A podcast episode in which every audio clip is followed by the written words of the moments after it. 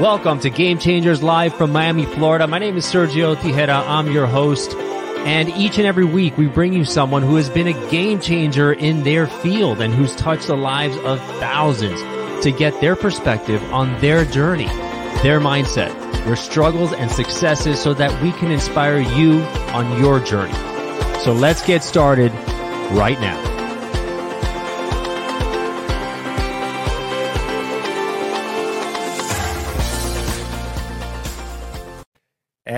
Welcome to Game Changers Live from Miami, Florida, wherever you may be or wherever you may be listening from. You can catch us every Tuesday on Facebook Live, YouTube Live, LinkedIn, Apple Podcasts, Spotify, Google Podcasts, or any other platform that you choose to listen to. And if you love what you hear in these in these episodes, please subscribe and share this with any of the great uh, friends that you have that need to hear it. So I have a really special guest on today is John Climaco. So John is the chairman and CEO of CNS Pharmaceuticals. It's a company who's developing treatments for brain and, and central nervous system cancers. And their product Berubicin, it's really exciting because it treats a disease that has not been treatable in the past, glioblastoma. And it's a really aggressive type of brain cancer, probably one of the most aggressive. And it's actually led to the deaths of people you know, Senator Ted Kennedy, President elect Joe Biden's son, and as well as um, uh, most recently, Senator uh, John McCain. So previously, John held a number of executive leadership roles in a number of industries. So medical, biotech, dental, nuclear imaging. I mean, everything. He was executive vice president of Perma-Fix Medical. He was director of Digirad Corporation, a leading manufacturer of cameras for nuclear imaging applications.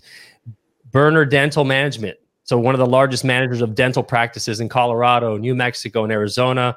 He was also president and CEO, as well as a member of the board of directors of Axial Biotech. And it was a venture backed molecular diagnostics company specializing in spine disorders, which he co founded in 2003. He led Axial from inception through product development to international commercialization and created major strategic partnerships with international healthcare companies such as Medtronic, Johnson Johnson, and Smith and Nephew.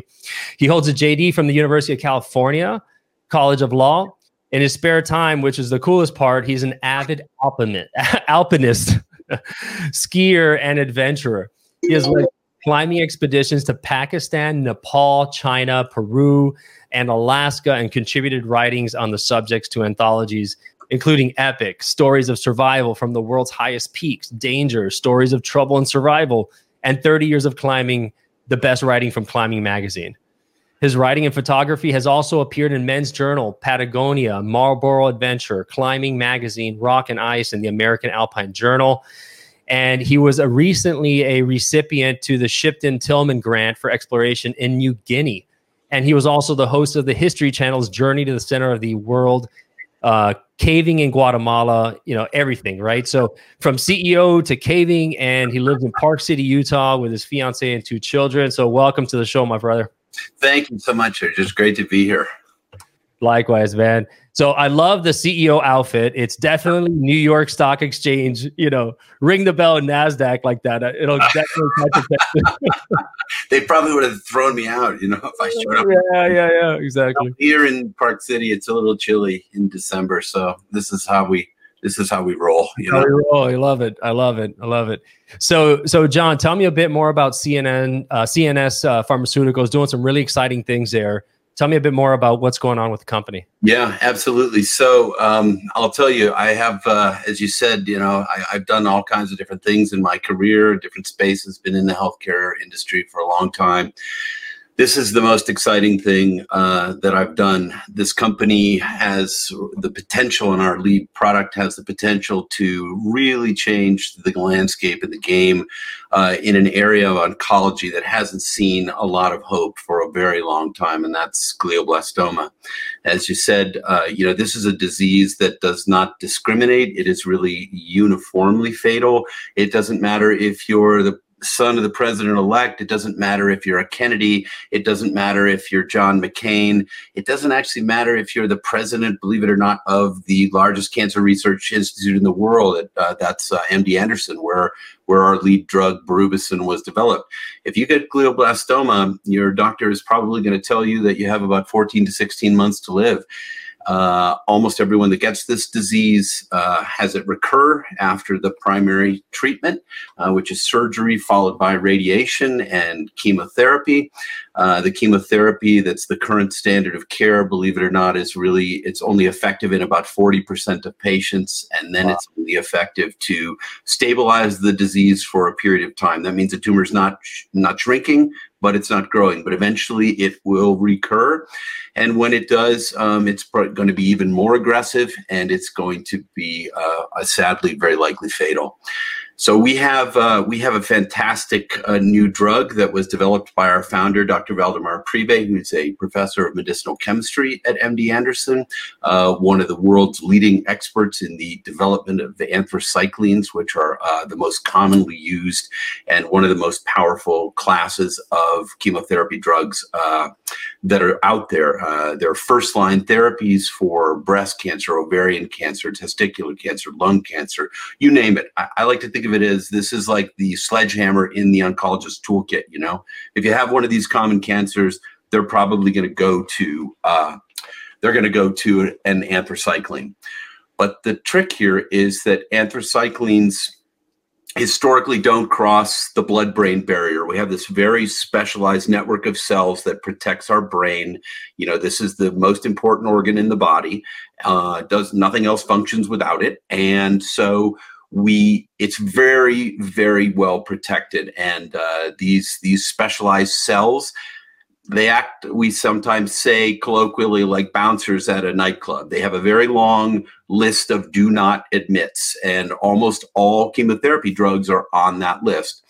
So dr Priebe's innovation was to take a tried and true class of drugs that oncologists all over the world reach for first in their toolkit to treat all kinds of different cancers uh, and modify that molecule to be able to get into the brain past the blood brain barrier. And once this drug, berubicin, is in the brain, it's going to do the same thing that anthracyclines do all over the body. That is, they're going to look for cells that are rapidly dividing and they're going to disrupt that mechanism by which those cells divide and they're going to kill those cells as a result.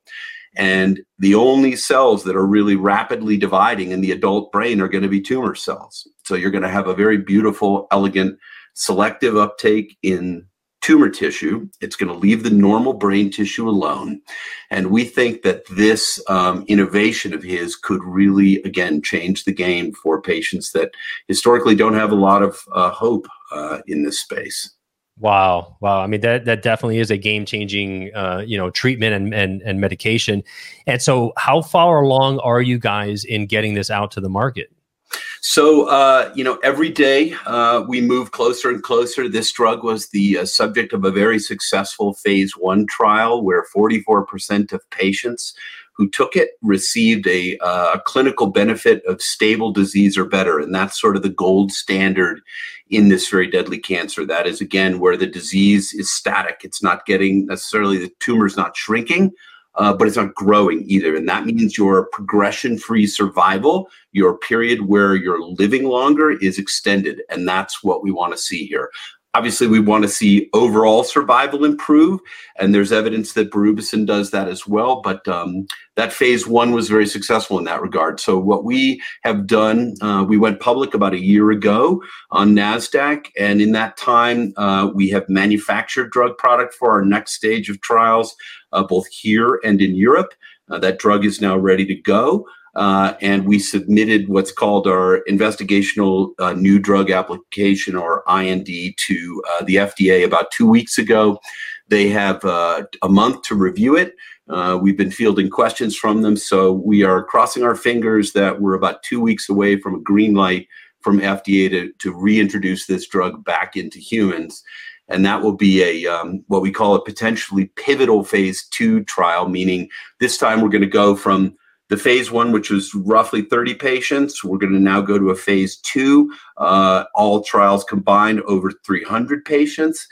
And our hope is that if the data uh, from the phase two looks like the data in the phase one, uh, we will be able to have a conversation with FDA about, uh, you know, a potentially accelerated pathway to get this to patients clinically.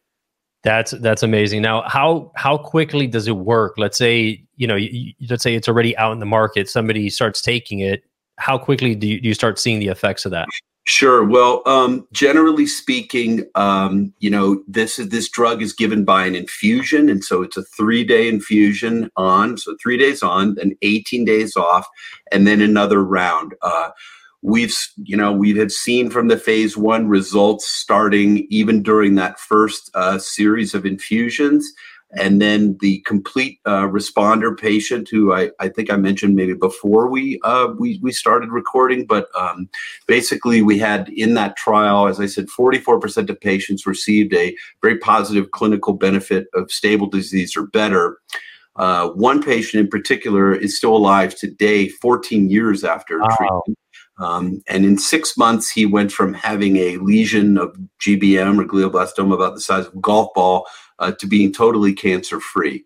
So, you know, the, the results in this uh, can be fairly rapid. Now, obviously, that, you know, varies by patient.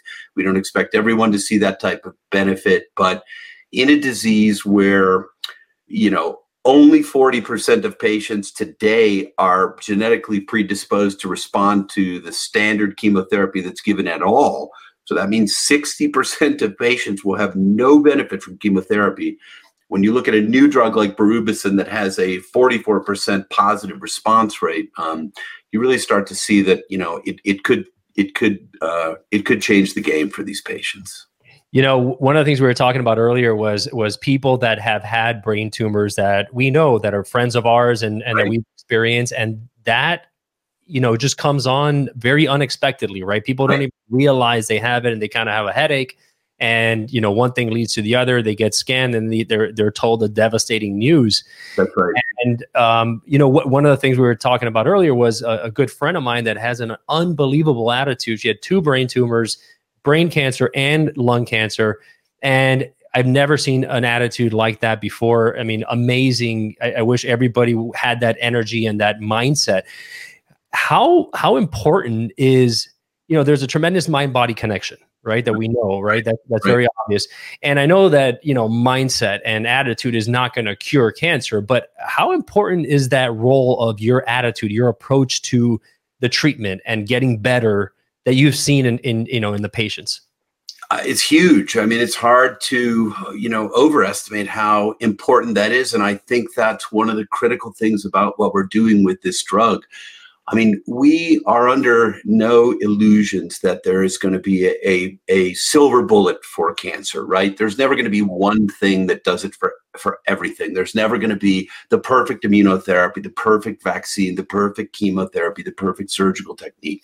It's going to be a team effort, a combination of all these things. But the important thing is that patients have hope and realistic hope based on the data that there may be a combination of therapeutics for their particular situation that can advance their life, extend their survival time, and potentially lead to a cure. And I see what we're doing here as providing some of that because you know, when I look at the data from this, uh, from the phase one trial, and I understand the mechanism of action of this drug, how it works in the brain, I say to myself, um, you know, if, if I got this diagnosis, if someone that I loved got this diagnosis, what would I want? I would want to know that there was something out there that could potentially move the needle for me. It might not, but, you know, one of the most sobering things uh, experiences that I've had in this in this project over the years I've been working on it um, took place earlier this year, right before the pandemic. I was in Poland, uh, in Warsaw, with our founder, uh, Dr. Priebe, who is Polish, and we were at the uh, largest uh, cancer treatment center in Poland, and it's a place where basically, if you have recurrent uh, glioblastoma, you're eventually going to go there. Now, Poland is an interesting country. There's 48 million people, so it's not a huge country, but it turns out that of all the countries in the world, Poland provides the second most patients for clinical trials that lead to approval of drugs in the United States than any country other than the United States itself. So ahead of Germany, Italy, the UK, France, you name it, all the big places you would think, Poland is is number 2. And the reason for that is that they have absolutely outstanding medical care. It's very centralized, it's very well organized, it's very rational. Uh, the standards of clinical research there are very high as well. So it's got all these great uh, elements going on there. Um, you know, English is spoken. Uh, it's just it's it's a great place to do clinical yeah. research. So we went to this place, um, and they're they're going to be participating in our study. They're going to be enrolling patients, and we were talking about the standard of care again in this very high standard environment. And uh, the director of the center, I said. Um, okay well tell me about your current standard of care and she said well you know if if you have this particular uh, genetic variation that's well known that predisposes you to the effectiveness of the current standard of care drug for GBM, which is called temozolomide. We give it to you and we continue to give it to you until it stops working. And it eventually will stop working for everyone. I said, okay, that's about 40% of patients, as I mentioned before. Now, what about the other 60% of patients? Because in the US, regardless of your status of this genetic mutation, you get temozolomide. We like to treat people. We like to do things in the U.S. We're, you know, we always like to just throw the kitchen sink at problems. Yeah, their delivery system's a little different. And she said, "Well, we send those patients to hospice." Oh wow! And, and I said, "Wait, so basically, these patients, you you have surgery, you have radiation." And then if you're, it's called, you're an unmethylated MGMT status patient, which is the technical term for what this this uh, genetic, uh, you know, variant is. Those patients don't get chemotherapy in in Poland. And she said, no, we, we send those patients to hospice. They're going to die. Wow. Uh, we don't we don't give them something that would give them false hope because we know that temozolomide won't work. And you could avert a pin drop, you know, oh. in the room. And I thought to myself, um, this is what we're doing here. These patients don't have a realistic source of hope to move forward. And and and it's a very cold rational delivery but the fact of the matter is it's probably you know in those cases it's a reasonable thing to do. And we believe that berubicin which is unaffected by that uh, genetic variant it it is again it's that sledgehammer class of drugs. It's sort of effective against anything uh, that's rapidly dividing and it gets into the brain, which no other drug of its class does, this could provide that hope. And sort of back to your, you know, your your original question about attitude. I mean, imagine if you're one of these patients. Yeah. Test you and you're unmethylated MGMT and you've gone through surgery and you've gone through radiation. You say, but but but wait, there must be something. Right. Maybe there's no, there's nothing. There's literally nothing there or anywhere else in the world that's approved for those patients. And, you know, if we're successful here, um, and the biology and the chemistry will tell us that in the next stage of investigation, uh, that could be the source of hope for those folks. And that's pretty powerful motivator to, you know, work every day. Right, right, right. I mean that that is gonna be the game changer in so many people's lives. It's gonna save lives and and and inspire families to that there is hope Man, that's that is quite a story between you know with with CNS and some of the work that you guys are doing. So congratulations on that, and, and, and hopefully you know we're going to hear about uh, some of these uh, next stage approvals soon. I want to switch gears. Tell me a bit more about John Climaco, right? Because like we talked about, You've been uh, an attorney. You've been in dental practice. You've held a number of ex- executive positions in, you know, nuclear imaging. You got I don't even know what that is. and then medical, biotech. I mean, yeah. How have you jumped? What happened? What happened? What how have you jumped in so many executive positions? Yeah. You've done well in all these different areas. I mean, what what kind of um, goes on I, there? I'll tell you. So basically, what happened was. Um, you know, when I got uh, out of college, I spent about six years uh, as a climbing guide. I was traveling around the world climbing mountains and uh, taking clients all over the place. And uh, more or less, you know, it was getting beat up pretty badly physically and decided I wanted to do something else. Um, so I chose, you know, maybe a sort of dull direction. I went to law school. But I went to law school in San Francisco. Uh, it was the 90s, the heart of the startup boom. I barely made it through law school before I got recruited into my first startup. And uh, the bug hit me really hard. That company went public uh, shortly after I joined. It was exciting, you know, all this stuff. And I loved the idea of innovation and you know and change and and growing things you know not just being a cog but like saying okay hey we get to write the rules. How do we want to build this company? How do we want to make this product? What do we want to do? Um, i bounced back and forth between practicing law and startups for a few years. I was a partner in a firm. I had moved at that point to utah. Uh, i was living here in the mountains. And um, one of my clients uh, had an idea for, of all things, a um, a, a molecular diagnostic, a, gen, a, a genetic based test uh, for a progressive orthopedic disease, adolescent idiopathic scoliosis. That was his uh, that was his specialty. And uh, you know, like a lot of entrepreneurs, I guess if I had known then uh, at that moment what I know now, or even when we by the time we got into the thick of the company, uh, I might not have taken on the challenge, but um, it sounded again like the opportunity to to change the game into space. You know, here was a situation where you had a lot of kids getting X-rayed all the time because they had a little curve in their spine, getting exposed to you know lots of X-rays during their formative years, getting put in these braces, all of this stuff. And my my client said, "Look, I think we can."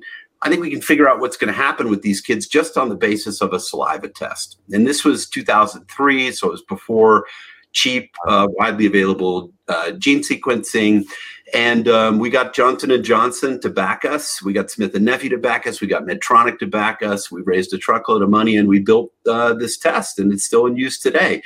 And over the course of that uh, 10 year period, it ate my law practice. So I, I left the practice uh, for good. Um, I became CEO of that company. And and I think a recovering attorney, right? Yeah, recovering attorney, exactly. I think what happened was, um, you know, to be honest, over that period of of taking this product and this company literally from a cocktail napkin, you know, sketch of what would this look like if we had a test, all the way through it, you know, commercialization, regulatory approval, venture financing, massive corporate partnership, all that stuff. I, I so to be honest, you know, I hit every pothole you could hit. Um, you know, every brick wall you could run into, I did. Every mistake it seems like you could make, we made, and we still somehow managed to succeed in our mission. And I, I think in that process, um, you know, at the end of all that, sometimes you think, what, what good it was all this, right? I mean, yeah, we got the, you know, we did it and that's it, but boy, what a road to take. And uh, it turned out that there were a lot of, you know, investors that liked that kind of experience and thought maybe it would have some bearing on their companies. So I got tapped um, by a series of um, hedge fund investors to help them with some turnaround projects. Uh, you know, one was in a medical practice management, another was in nuclear medicine, and that was sort of how I got introduced to these different companies that were in various stages of difficulty. Um, and I was either a board member at times, sometimes an executive, and I was I was quite happy doing that. I did that for about six years, and uh, and then I met Dr. Priebe, our founder at CNS, and um, and it just hit me. He had all the ingredients that I had been looking for in a new uh, project. He had an awesome piece of technology that he had developed. He was super passionate. He really knew what was going on. The solution that he had seemed uh, simple and elegant, but totally precise and effective. He had lots of data behind it. The project had been backed by other people much smarter than me before I got involved. And I thought, um, you know, this is a chance again to take on a really hard challenge. Uh, but the deck I felt like was really stacked in our favor. And if I could bring sort of all that, you know, school of hard knocks management and startup experience over the last at that point, you know, 17 years to bear on this, maybe I could help steer this baby of Dr. Priebe's out into commercialization and in the clinic. And if we could do it, um, you know, we would we would make some money for our shareholders. We would make patients happy, and uh, we'd have a lot of fun doing it. So that's that's what we're doing. So. Challenge seems to be a common theme in your life, right? Because if it's not rock climbing, extreme skiing, uh, taking on these projects where you hit every possible obstacle and barrier. Right. What, what is it about challenges that that excites you, that, that gets you hungry, that gets you? I think, um, you know, I, I guess I mean, I grew up uh, in a family that kind of thrived on that sort of uh, challenge and, and, environment. You know, my my dad uh, was the first person in his family to go to college. Um, you know, he built an incredibly successful law firm. He had an, an enormous practice. Uh, built it himself over the course of fifty years. And you know, I used to watch him sometimes and think, when does it get easy? You know, and he used to tell me, it it, it never gets easy, John. Like that's the that's the game. There's no end. It's just the game. You keep playing, and uh, and I feel like that's just sort of who who I am. I, I like this, and and if it were if it were easy, I don't think I would know what to do with myself. And I love the process of solving problems. You know, one would think at this stage that okay, well, the process of developing a drug is a well-worn path. You do this, you do this, you do this, and it works, and then you're approved or and it's nothing like that you know? It's a constant series of everyday challenges whether it's you know me sitting down with our with our cso and talking about uh, you know a chemistry problem that ha- that they are they still are having difficulty solving in the manufacturing process and what they're thinking about doing and what do i think about it. Well okay i'm not a chemist um, but you know i can weigh in on how this fits in our overall program I may be talking an hour later with our chief medical officer about the trial design. And, and I'm not a neuro-oncologist, MD, PhD, as she is, but um, what I can do is bring to bear my experience from having taken other products from inception through trials and analysis and regulatory approval and, and probe and ask her questions that I've seen can change her thinking. And and I I just you know that's that's what I love. It's all a series of of of problem solving events and all the while maintaining focus on the goal, which is my you know my main job, which is to say as I said, you know, this is this is our founder's baby. Um, I think it could be a game changer. My job is to deliver that baby and keep the team focused, keep the company financed, keep the investors happy. Um, you know, continuing to tell the story and build momentum, and all the while keeping our eyes on the prize, which is, you know, how do we move this molecule through the process as quickly and efficiently as possible. So having a, a diverse and uh, diverse in terms of experience, in terms of experiences, not only having all PhDs in there, but having some business people that provide different perspectives. Were you, were you the one that pulled your team together, all your you know your board and all the people, and how did you go about hand selecting this so that you you bring that a team together, you know, to, to succeed? Sure. So, I mean, I, first of all, I was very lucky because a lot of the folks on the team have worked together in various projects um, over, you know, many years, and so it was a question of of pulling some resources together that knew one another, but then also going out to our network. You know, I have an absolutely top notch CFO, Chris Downs, who I was who I met uh, when I was on the board of a company where he was uh, the uh, you know, sort of right hand man to that CFO, and we worked together to turn that company around. Um, I brought in a board member from my nuclear imaging days, uh, who was a CFO at a company where I was on the board, and and I knew that he would be just an absolute superstar asset to have as chair of our audit committee and on our board with all his great experience. So, you know, we we Dr. Priebe and I work together to pull the team uh, together, and and and it has it's a total uh, teamwork e- effort. I mean, we have we have a very small organization, and it's and it's it's basically as flat as can be and we work uh, you know pretty effectively i think as collaborators we all respect one another and i think that's you know everyone approaches this in some ways you know, in some ways with a beginner's mind, right? You look at these problems, and and I think there's no um, not invented here syndrome. There's no this is this is how we've always done it syndrome. We always work together, and and we and we try to really. Um, you know, we try to really respect other people's uh, experiences because everyone, you know, I gave you my take on my history, you know, all the barriers that I've hit and everything else, but everybody on the team has those same experiences. And when we work together and we we talk and we share those experiences i think that's how we've sort of you know woven our way through the minefield i guess to get here um, on the verge of being able to conduct another trial you know a year after an ipo and a, and a small ipo in that. And and that that kind of collaboration i think it goes across the company right it could be on the chemistry it could be on the clinical development it could be on the finance we've all we've all been in this game in different ways for a while, and so we we pool all those experiences. Um, it's definitely not a top down you know management uh, philosophy that I have. It's definitely much more of a a team a team effort. Now you you've intuited, you know, you had an intuition and you said that you the bug bit you, right? And you said, "Oh, this is it." And so a lot of, you know, what I tell a lot of my clients is when especially now that, you know, many have lost their jobs or changing careers, the pandemic, et cetera, et cetera. And I said, listen, a lot of us get into our careers because what we do in college or what our parents told us to do. And, you know, your dad was an attorney. So you said, well, I might as well become an attorney right. and kind of follow in his footsteps. But, and then something happened, right? You had that epiphany you you saw that opportunity and you said, "Oh my God, that's you know what really drives me." So I tell them to you know look at your life, look at the breadcrumbs, follow the breadcrumbs. These are you know the, the clue right. that life leaves you that you say, "Hey, I was I was so alive during that time. I loved what I did," and you can clearly see that you love what you do, and so it doesn't feel like work, even though it's very intense.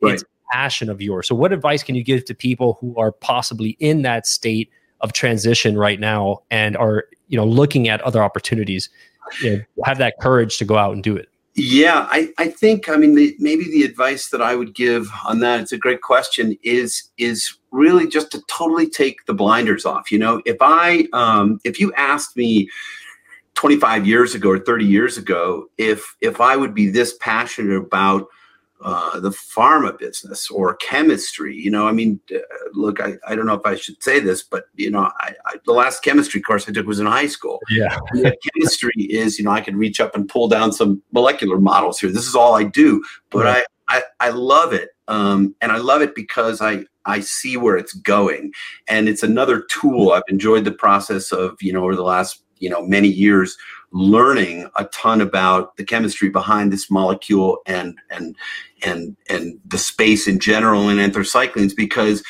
it's incredibly powerful and it's enabling me to do what I want to do, which is, you know, change this space. I see an opportunity here for patients. I see an opportunity for our shareholders. And, and in order to do that, you know, I had to look at something, let's say, differently than I might have. When I was much younger, you know, I had a totally different concept about what I was going to do uh, with my life and and and if you had told me maybe that I would find passion in this, I would have said, no, that's just yeah. not going to happen. Like I've avoided those subjects like the plague. I don't have an affinity for them or what have you. But yeah. it turns out um, that uh, you know by sort of opening my eyes, looking at the opportunities, and and trying to see what value my skill set could bring. Um, you know, I, I found a place that that fits really well for me. I've worked with tons and tons of scientists over the years who are absolutely just brilliant, you know, incredible scientists, incredible innovators, but maybe not the best storytellers, maybe not the best managers, maybe not the best communicators, maybe not the person to say, hey, I have this incredible idea and it could totally change the game in orthopedics. It could totally change the game in nuclear medicine. It could totally change the game in neuro-oncology. But if you can't tell that story to uh, shareholders, uh, to the street, if you can't harness the resources around you to effectuate that and realize that goal, it, it's just going to remain an idea. And ideas are a dime a dozen.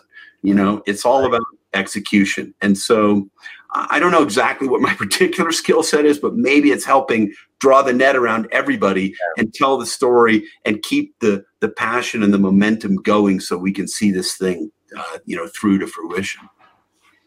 Fantastic, fantastic. So one last question, this being game changers, was there a defining moment in your life or an event, something someone told you, something where it just triggered your your takeoff, you know, in terms of how you thought, some of the risks you took. Was there something that was uh, kind of a game changing event or kind of attitude that you developed or something that happened that you said, man, I, I, I can do so much more. Um, you know, was it that time where, where you got picked up, uh, you know, out of law school? Yeah. You know, it, it, it, it, I'll tell you, there were uh, there have been a lot. I've been really lucky. I've had a lot of fulcrum, uh, you know, sort of inflection points in my life where I I I either you know got to go on an expedition to the Himalayas with one of my heroes from my childhood or whatever, you know, and or in business and and you know your eyes get open. But uh, in this subject, I think it, it's interesting that you zeroed in on that because, yes, when I was in law school, um, you know, I uh, I I I read an article in in Time magazine about a startup uh, at that time called Quokka that was working on um, bringing uh, uh, sports to the internet. Uh, this was in like 1998, and they were to, you know, they were building a website for the NBC Olympics and for the World Cup and for, you know, MotoGP, all these crazy things they were doing. Yeah. And I read about the CEO in Time magazine, and I thought, wow, I'm going to write this guy and see if he's interested in this idea that I have. And uh, so I found his email and I wrote him, right? You just read about somebody in Time magazine and you write them a letter. Everybody does that every day. And the next thing I know, I I'm in his office and I'm pitching him on an idea. And um, and what blew me away was not only did he agree to fund my idea and ultimately hire me um, at the company, and, and and and it led to a great friendship and mentorship and everything, but you know, this person, his name's Al Ramadan. He went on to be an incredibly successful executive, but Al just immediately blew past what I thought was the sum total of my dream. And he, and it's, I can still see him saying it. Yeah, yeah, we're, we're going to fund that. But what I really want you to do, and it was a totally next level, much bigger idea that I hadn't even thought of. And when I was released to that, um, that was sort of how I, I I blew up my own dream, I guess, in that space and opened my mind to the possibilities of really changing. You know, I came into it all about a small idea that I had about one event that I wanted to cover. And Al's vision was to change the way sports was perceived and covered and experienced by spectators. And I hadn't connected the two until he opened my eyes. And then it was all bets are off. We can really change the world. And uh, and I've tried to keep that in mind all the time, whether it's you know, driving my teammates at, at CNS to say, okay, but have you asked this question? You know, are we thinking about this? What are we going to say when we're sitting down to the FDA? Are they going to send us back to do more work? Have we thought of everything? What is really the outside possibility for what we're doing here? How far can we push this? And and and so i'm always trying to take the blinders off not draw the circle around the project or my life where it is today but say you know where could it be? What what how big could i dream? Um, and how how how can i get there? And that was yeah that was a huge event for me. And you know that was somebody who I, i'd never met anybody at that point who'd taken a company public and you know right. uh, you know from an idea and and manifested this whole thing and hundreds of employees and game changing technology uh, and there it was right in front of me. And and i've sort of you know continued to pursue that ever since so. Having a mentor that can see more in you than you see in yourself. Yeah, absolutely. One of the most unbelievably beautiful things that can happen to you in your life. And so if you're out there and you're listening to this, know that you can do more. You can do so much more, but you like you said, you got to take the blinders off and open your mind to it so that you can allow these opportunities to come in and surround yourself with with people who have been down that road, who have you know seen the, the mountaintops they can see the next three or four mountaintops to show you that light Absolutely. Absolutely. You know, yeah, don't limit yourself because, you know, it, it, you just, it, it strikes me people are uh, almost always capable of much more than they think they are. Um, you know, just give yeah. them the right environment, you know, so. John, it was great having you on Game Changers, chairman and CEO of CNS Pharmaceuticals, doing some amazing things with Berubicin, hopefully coming out soon to treat uh, the, these very aggressive types of brain cancers and other other uh, diseases. So, uh, John, where can somebody reach out to you if they wanted to email you once you're on Time Magazine? Uh, where can you, how can they email you? Yeah, you can find me at uh, cnspharma.com. Um, I'm easy to find. It's jclimaco at cnspharma.com. And uh, yeah, our website is cnspharma.com. Uh, we're on NASDAQ. Our ticker is CNSP. And uh, yeah, that's it. So keep an eye on us, and um, you know, uh, the yeah, wish us luck because we have an ambitious goal here, but I think it's I think it's within reach. Fantastic. Thank you, John, for being on Game Changers, buddy. You bet. Thank you so much. Really enjoyed it. Take care. All right. If you loved what you heard in today's episode of Game Changers, please subscribe and rate us. The lessons and the stories in these podcasts are immensely valuable, so I invite you to share them with a friend who needs to hear it. You may end up being the game changer in their lives.